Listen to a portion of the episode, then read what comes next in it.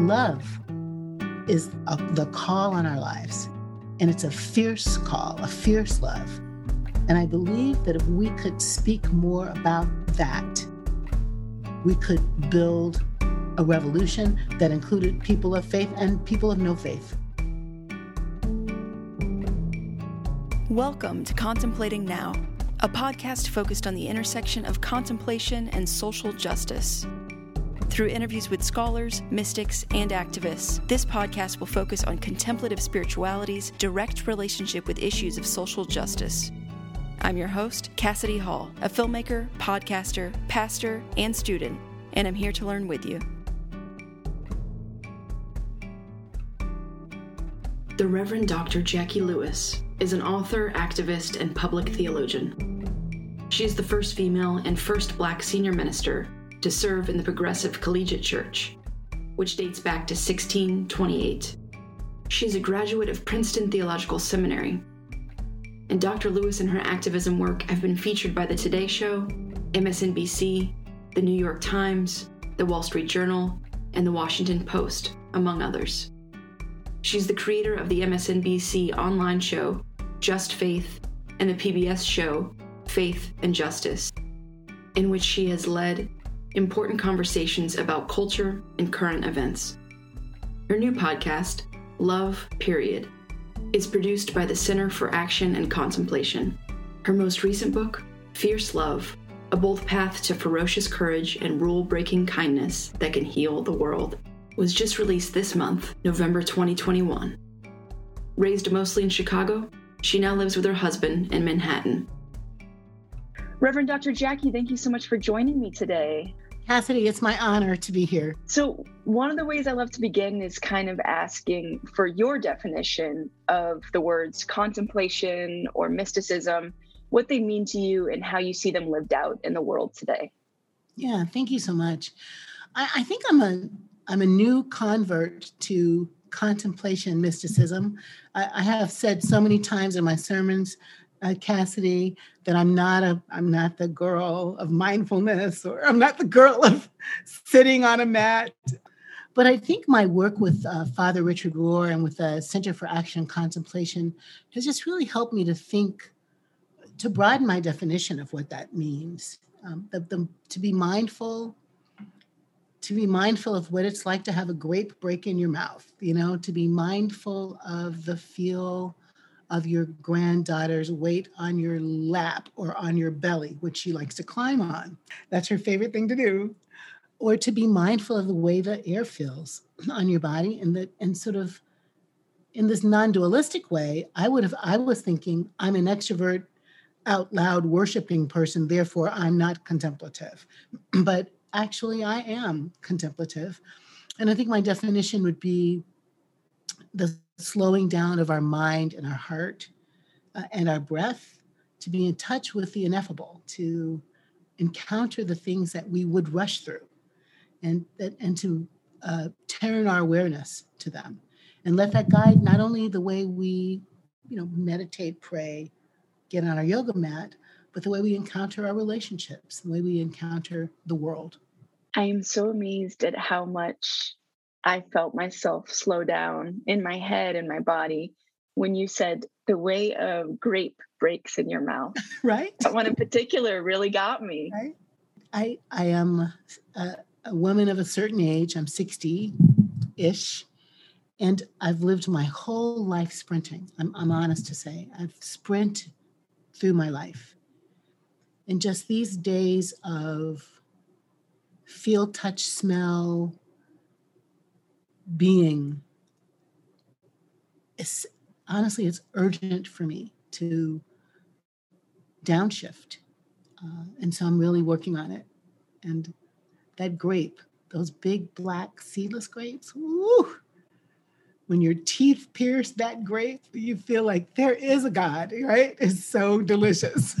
So yeah i'm glad that one slowed you down. Yeah. Yeah yeah i needed that i needed that and in your work as a as a public theologian and this going going going do you find that this slow this slowing down this contemplation this mindfulness um, informs or enhances your work um, in activism and your work as a public theologian. It it does, and I'm I'm an extrovert off the charts, uh, ENFJ. Everyone is a big letter. It's not like little. And yet, what I'm noticing is I'm a little slower to jump into the Twitter world right now, a little slower to make my comments about a world event, or a little slower in the way I write to allow myself to be with the thing, with the words, with the thought. And, and this conversation is helping me too, Cassie, just to think like, so what shifted? And I think writing the book last year was such a slow, contemplative, meditative process, even though we had deadlines every day to set an intention, write outside as often as I could, or sit in my really big chair by the right. So there is a new awareness of how much the spirit is moving in the slower space. Does that does that make sense what I'm saying there? So it's not hurry up. It's what is the insight? What is the inspiration? What is the breath saying? And it's changing the way I feel like I need to be first out. Yeah. How have you found yourself holding that in this world full of urgency, in this world full of, you know, injustices at every turn? and this this deep desire to speak to it now to show up to it now to do something now how do we hold that tension of urgency and also there's there's also that care of self and there's also that care of community when we care of self and it's it's tension how do you hold that it is it is tension. And i think just being honest about it you know being honest with yourself about the tension. And even i think cassie i feel like the word vocation is coming in my brain more. What am i called to do to say? My friend Macky Alston who media trained me a million times before i got it ever what is always asking like his prompt for me is what's your core message? And so i'm asking what do i uniquely have to offer into the conversation right now? And in a way if somebody already said that i could just part that. I could just love that. I could just kind of thank them for that. I don't have to have a comment for everything but i'm asking myself how do I talk about love in relation to that? And honestly, Cassidy, a year ago, maybe even six months ago, I felt very much called to sort of them around the people, the anti vaxxers, the insurrectionists on the six. and in fact, my therapist one time said something to me like, How's that got to do with the love you're preaching? I was like, Oh, oh my goodness, that's a really good question. so is there a loving way to describe the vision of a preferred reality? Is there a loving way to call people in, not out? Is there a loving way to say we can be better, we can do better? And just that question makes me go slower, not be as tangy, you know, not be as you might get more retweets or something if you're tangy, but I'm, I really am asking what does love have to do with it? Still progressive, still thinking these are injustices, still thinking that we need to do better, still disagreeing with all of that over there racism and heterosexism and um, sexism and transphobia, all of that. No, I'm not that girl. But can I talk about it in the context of the frame of love, a love revolution, fierce love? That slows down what I write because I've got to, I'm committed to write it through the lens of love. So it's I'm really struck by the fact in the way in which this focus on love has such a enduring quality to it. You know, and really like love is the urgent thing. Isn't it? It's the most important thing. Yeah. Could you share a little bit more maybe about the origin story of your new book, Fierce Love, A Bold Path to Ferocious Courage and Rule Breaking Kindness that Can Heal the World? Yeah, thank you, Kirsty. Honestly, I've been working on this book for nine years. I, I, it came to me the other day that it's been a nine-year gestation, and then and then a nine-year write. You know, nine years to write. or nine months. I'm sorry, Cassidy. Nine years to gestate, nine months to write. My first questions were, I think, you know, as an African American woman living in this country and just watching the, you know, the Trayvon Martin, Mike Brown, Sandy Bland, Ahmaud Arbery, Breonna Taylor, George Floyd, that whole trajectory of not new behaviors, but the ability to see Freddie Gray's, you know, encounter, to see just right, the seeing of it just, I think, traumatized so many of us. And my brain is always connecting dots. So it's like the violence here that's around race is the same kind of violence in Palestine, Israel, around religion and ethnicity. It's the same kind of violence in Ethiopia, right? All of these things are connected to something, and that they were also based on religion just broke my heart wide open. Like, what, how, how does religion, which religate to bind us together, to connect us, how does religion become such a weapon, causing, you know, all the things? So I started asking, what would it look like to have a grown up God? Grown up faith and a grown up God. And I did a lot of writing on that. I did a lot of work on that. I went down that path. And what I realized was that my ambition was beyond God to love. Like, if you're not religious, can you do love? If you're agnostic, can you do love? No matter what your faith is, can we talk about love as the ground of our being?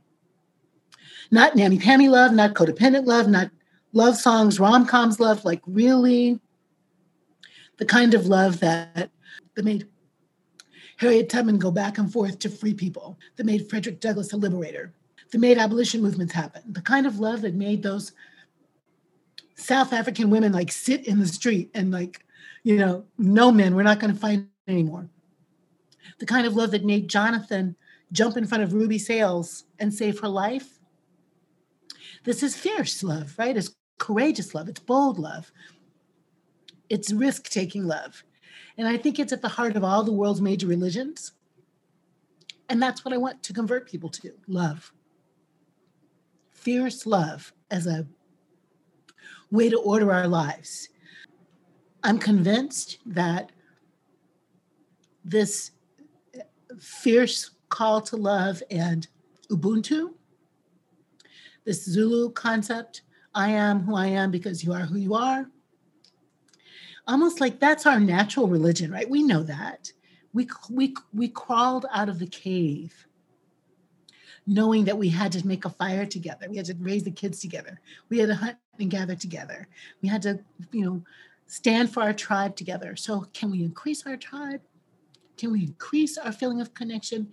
Can we understand that it's not just my kin, you're my kin, we're all kin, that we thrive, survive, be well together. I just think that's it. That's the that's the key to a kind of solidarity that can make a difference. Yeah, and in that book, you you speak into the ways that that stories shape us. The stories we're told by others, including our nation, and you write that birth order, gender, religion, sexuality, racial identity, these are just some of the stories that are woven together to make a self. And you note that sometimes these stories are inaccurate or incongruent with our inner lives and this deep self love that we also need um, in order to move through those stories towards the truth. And, and with what you just said, I'm, I'm thinking about how, you know, one of the stories we're often told the beginning of our lives is that we're on our own and that you know that this individualistic society that we live in you know tells us that we don't need each other and we don't we don't need um, community or communal care and and how that really moves us away from what love really is. Yes. Yeah cassie that's right. And you know that's a predominant story in our culture but it's not the predominant story in lots of cultures you know and so i think about nelson mandela you know 28 years in prison and he leans on ubuntu and says you know uh, i came to understand the humanity of my captors. I came to understand the, the humanity of the jailers. And if he didn't have that i mean he was a lion right? If he had this kind of reconnection with that origin story and, and was able to grow a movement that led to the end of apartheid, which required Black and white people to, and colored people and Indian people to collaborate to break down those walls. King, Dr. King would say, we're bound together, woven together in a garment of humanity. And that's kind of got Gandhi at base. So I'm just thinking about how basic it is, this reliance upon each other's story. And then, you know, Western thought, European thought comes to America thought, and we suddenly think of success as how fast can you go up and move away from your house? My friend Shanta is a South Indian woman. And like her family of, you know, I don't know, 90 people, I'm exaggerating slightly, but when they come visit her in New York, everybody camps out in the same place on the couch. It, they would be offended if they were all staying in hotels. So in that culture, community, um, think about Vietnamese families who immigrated to America, and then I bought a store, and then you bought a store, and we all lived in the apartment, and we spread out. Uh, Hispanic cultures, um, African cultures. So we could unlearn that individual story and be thinking instead about who are my people and how can I, how can we together heal the world? Womanists, right? Alice Walker. My cousins are yellow and pink and black and brown and we are all each other's people, Cassidy. Yeah. And in that way, do you see, I mean, this this fierce love, you know, while it's a returning and uncovering to the truth of who we are and to what we already know, what's in us, do you also see it, you know, in the way that it's countercultural in some aspects now? Do you also see it as a form of activism? Absolutely, I think this fierce love, this new story is activism, and we can see proof of it. We all watched in horror as George Floyd was murdered, and the critical um, mass of people who around the globe responded because we understood that George's death is our death, like his baby's grief is our grief. And we also understood that we weren't going to get to the promised land of a peaceful nation without each other. So it is it is perhaps evolution, maybe in the human spirit to lean back into what we knew as infants that we need each other. We need somebody to raise to raise a world together. And how how do you see or experience you know i'm really i like the way that you're using um, love as this clear connecting point because oftentimes it seems like when we get into religious jargon in language whether it's you know of any religion it seems like we we can lose a lot of people. We can lose touch with what connects us. It can really turn off people and so I wonder how, yeah, how have you found a way to talk about this as a connecting piece rather than a separation piece when obviously you experience God in in this kind of love that you speak of? If I'm honest, I would say that I've been on that journey, that grown up God journey for a long time, almost 10 years. My faith community demands, insists, allows, depending on what day it is, that I speak about God in ways that are universalist. Uh, there's, you know, there's Jews that join the church, you know, Buddhists in the church. So I've had to translate a lot for a long time. We better translate. Our young people care less about some of these stories, especially when they're saying, "You can't come. I, you can't part of my family. You can't be on my team." And so, love, agape, we would say, you and I, agape, this ubiquitous, powerful, unconditional love directed at ourselves, directed at our people, our neighbors, our strangers, directed t- to the origin, the source the holy, is commanded by Jesus for us Christians. He tells the story of a Samaritan who's outsider when he's trying to say this is what love looks like. So he's kind of breaking the codes, breaking the rules, breaking the norms. The outsider is in. The first is last, right? Young people count, women count. Actors can come in here and kick it, you know? Love is a, the call on our lives. And it's a fierce call, a fierce love. And I believe that if we could speak more about that, we could build a revolution that included people of faith and people of no faith. Yeah, you reminded me of this in With Head and Heart when Howard Thurman talks about his vision for the church. And he says, It was my conviction and determination that the church would be a resource for activists. To me, it was important that the individual who was in the thick of the struggle for social change would be able to find renewal and fresh courage in the spiritual resources of the church. There must be provided a place, a moment when a person could declare, I choose. And I love the way he's talking about community. It's it's not about Jesus specific language or anything like that. It's just about community. And you know, Jesus was not a Christian. Let's all take a breath on that.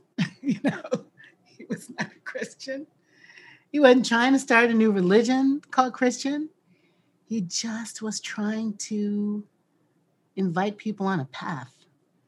And so um, that's my job as a pastor is to invite people on a path where Jesus is our rabbi, our itinerant rabbi. And also, Cassidy, there are other teachings that augment that from Alice Walker's The Color Purple, which I think should be in the canon, to Letter from a Birmingham Jail, right? To some Octavia Butler, you know, story, to James Baldwin, to um, there's so many good words about how to be good in the world that are not explicitly Christian, but that I think belong in the canon called love. Mm, the canon called love. I like that. Another important thing that I really love that you spoke into in your book, Fierce Love, is the importance of space. What's in a space, what's of a space. And I appreciate the way you pointed to this in all areas of life when you wrote if we don't take care of the space we all share, if we allow it to be filled with the objects of violence and hatred, there will be millions of human beings who don't love themselves, sitting together in classrooms or board meetings, standing in line at the grocery store, or competing with one another at job interviews. So, how does this notion of space impact the way that we pursue change um, or engage in these movements maybe now outside of church walls as community. That's, That's a good passage you picked there, Cassie. Thank you. Um, you know, the, the, the space, the space there is both, uh, you know, physical space because that matters, and also container or world. So there, psychologically, I'm talking about object relations. I'm talking about the School of Object Relations, Donald Winnicott being my favorite. But the idea that we are raised in a container. The first container is the womb, your mother's arms, the playpen, the, the classroom, uh, the church, but also the streets. What are the ingredients? What is the characteristic? What are the, what's the nature of that space? Children grow in the context of loving space where if you cry, someone's going to come and feed you. If you're wet, someone's going to come and change you. And that almost leads to a sense of magic. Like, I, look at me, I'm crying and I brought the bottle. Woohoo! You know, this is great, you know? And uh, you wish every child would have that sense of magic and omnipotence. Like, I can conjure up food when I'm hungry, I can conjure up comfort.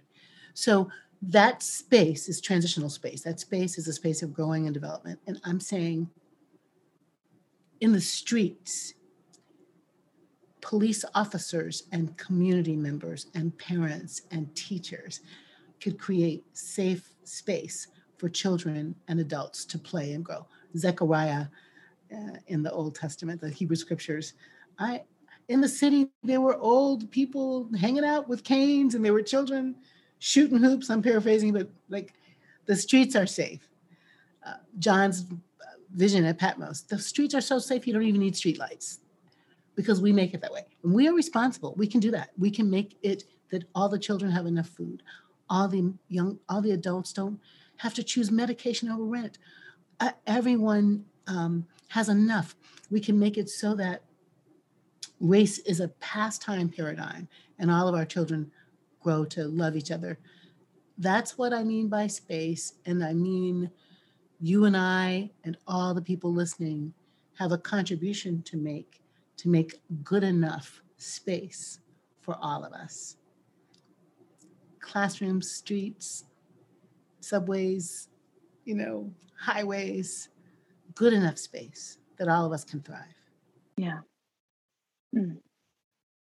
As you were writing this book and you were in those contemplative moments, writing and thinking and and and creating this work, what was the hardest part to write? What was the part what were the parts where you got stuck maybe in that contemplative space and really had to, you know, push push something out, I guess, which is appropriate given the the timeline, I guess. The 9 months. The 9 months, yeah, I had to push it out. I really did. I I think it was the hardest chapter to write was the chapter this was the chapter on truth. like to tell the truth on truth. My mom's death is is pretty uh, prominently in that chapter. And it, it, I felt like she was with me as I was writing. She's been gone for four years, but I felt she visited by. But it was hard. Like I was sob, you know, it, it was hard to write, to take myself back to the hospital room, to take myself back to blue lights, you know, the blue cast on her face at night, the repartee, you know, hi, hey, what are you staring at, mom? I'm looking at you. You're so beautiful. You're so beautiful. I love you. I love you more. You know, like those those were both beautiful memories, but also, you know, tear teary making memories. And how hard it was sometimes, Cassidy, to believe what I'm supposed to believe uh, and preach. The truth is, like I didn't have a resurrection sermon that year. It was hard to get that out. But my congregation really responded to my wrestling, which just proof texts for me how much people yearn for the truth. Not the platitudes, but the truth. I'm struggling, I'm having a hard time. People yearn for that. You remind me of the story, I don't know if it's Mark 8 or 9, when the the father says, when Jesus asked the father to believe to heal his son, and the father says, I do believe, help me overcome my unbelief. Right and um, the ways in which God honors honesty and that we can honor each other's honesty too, that um, we're actually closer to the truth through our honesty. And just imagine the world we make if we do not have to mobilize all the false self, all the persona, all the pretend. It's risky, to be honest, but it's so right and good, to be honest feels good to get the truth told in love, you know? Yeah. Do you experience or do you see anyone today in your life as as a mystic, as a whether it's a public mystic or someone who is a contemplative mystic that's kind of undergirding a movement or something like this? Um, do you experience mysticism in the world today? Yeah. I think Richard Rohr Father Rohr is really, and that, and I'm going to say, you know, the new school, and now Brian McLaren's helping with that, and two young women I know and love, Ashley and Lauren, you know, who did the new school and then do this thing called Widen. So there's like a pulse of beautiful uh, CAC uh, folks who I find to be Barbara Holmes, you know, find to be doing a really great piece of work. And then somebody like Angel Kyodo Williams. She's so deeply connected uh, to Source, and um, her radical dharma deeply moves me. And I think she's just a unique, a unique voice, an African American Buddhist sensei voice in the world of contemplation and mysticism.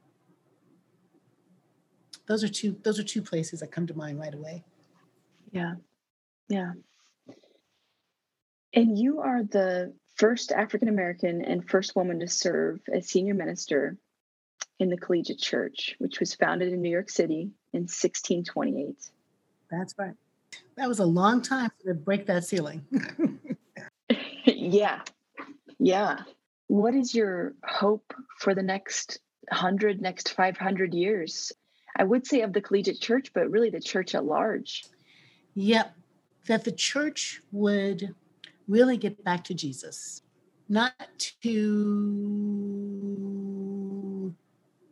white, blonde, created European Jesus, not to uh, Constantine Jesus, but to, so not to Empire Jesus, but to Mary's boy, Joseph's child, marginalized person, uh, poor, itinerant handyman, uh, Jesus, who had the most incredible sermons from which we can learn.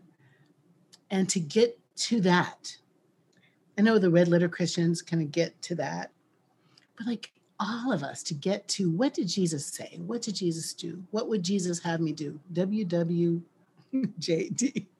what would Jesus do?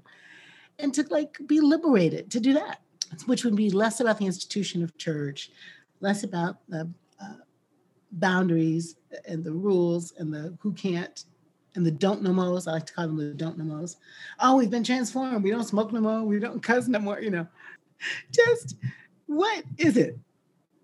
Love your neighbor as you love yourself. Love your God with everything you have. Now what? Love, period. Let's get to that and see what kind of world we can build and who could be included in it. That's my hope. Yeah. And what advice would you give to people who feel like they're in that mode um, of love and yet are tired because not everyone else is there yet? I'd say tired is a part of our journey.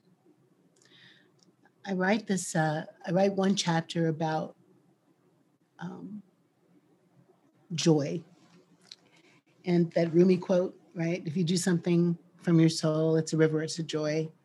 So in that chapter, I'm saying you get to tag out. You know, you get to tag out. I'm tired. I need a break. I need a rest. I need some Sabbath. And let let somebody else do it. We can do it. Cassie and I got you. We'll do it. We'll do this. And then you come back in and I get to take a break. And there's this breathing in and out we're not going to get to the promised land tomorrow. It's going to take time for us to make it, uh, the world better. Um, our faith is about both our individual transformation and the healing of the world. We have what C.S. Lewis would call God's unbounded now. God's unbounded now to do it. It's, it's Kairos time. So take a breath. Yeah. We need each other. Yeah, we do. And we got all day. Yeah. you know, we have all day to, to, to recreate the world. Mm. Well, thank you so much. I'm so glad you were able to make the time and, and be able to join me. And yeah, thank you so much. I hope to see you soon. Thank you, Cassidy, for great questions and a great conversation. Thanks for taking the time to listen to today's episode. To support this work and get sneak peeks of new episodes, join me at patreon.com slash Cassidy Hall. The podcast is created and edited by me, Cassidy Hall. Today's episode features the song Trapezoid Instrumental by Emily Sankofa, which she has generously allowed us to use. Please find this song and more from Emily Sankofa on your favorite streaming platform like Spotify or by visiting e-sankofa.com. The podcast is created in partnership with the Christian Century, a progressive ecumenical magazine based in Chicago. The podcast is also created in partnership with Infleshed, an organization focused on spiritual nourishment for collective liberation. For liturgical resources, head over to infleshed.com.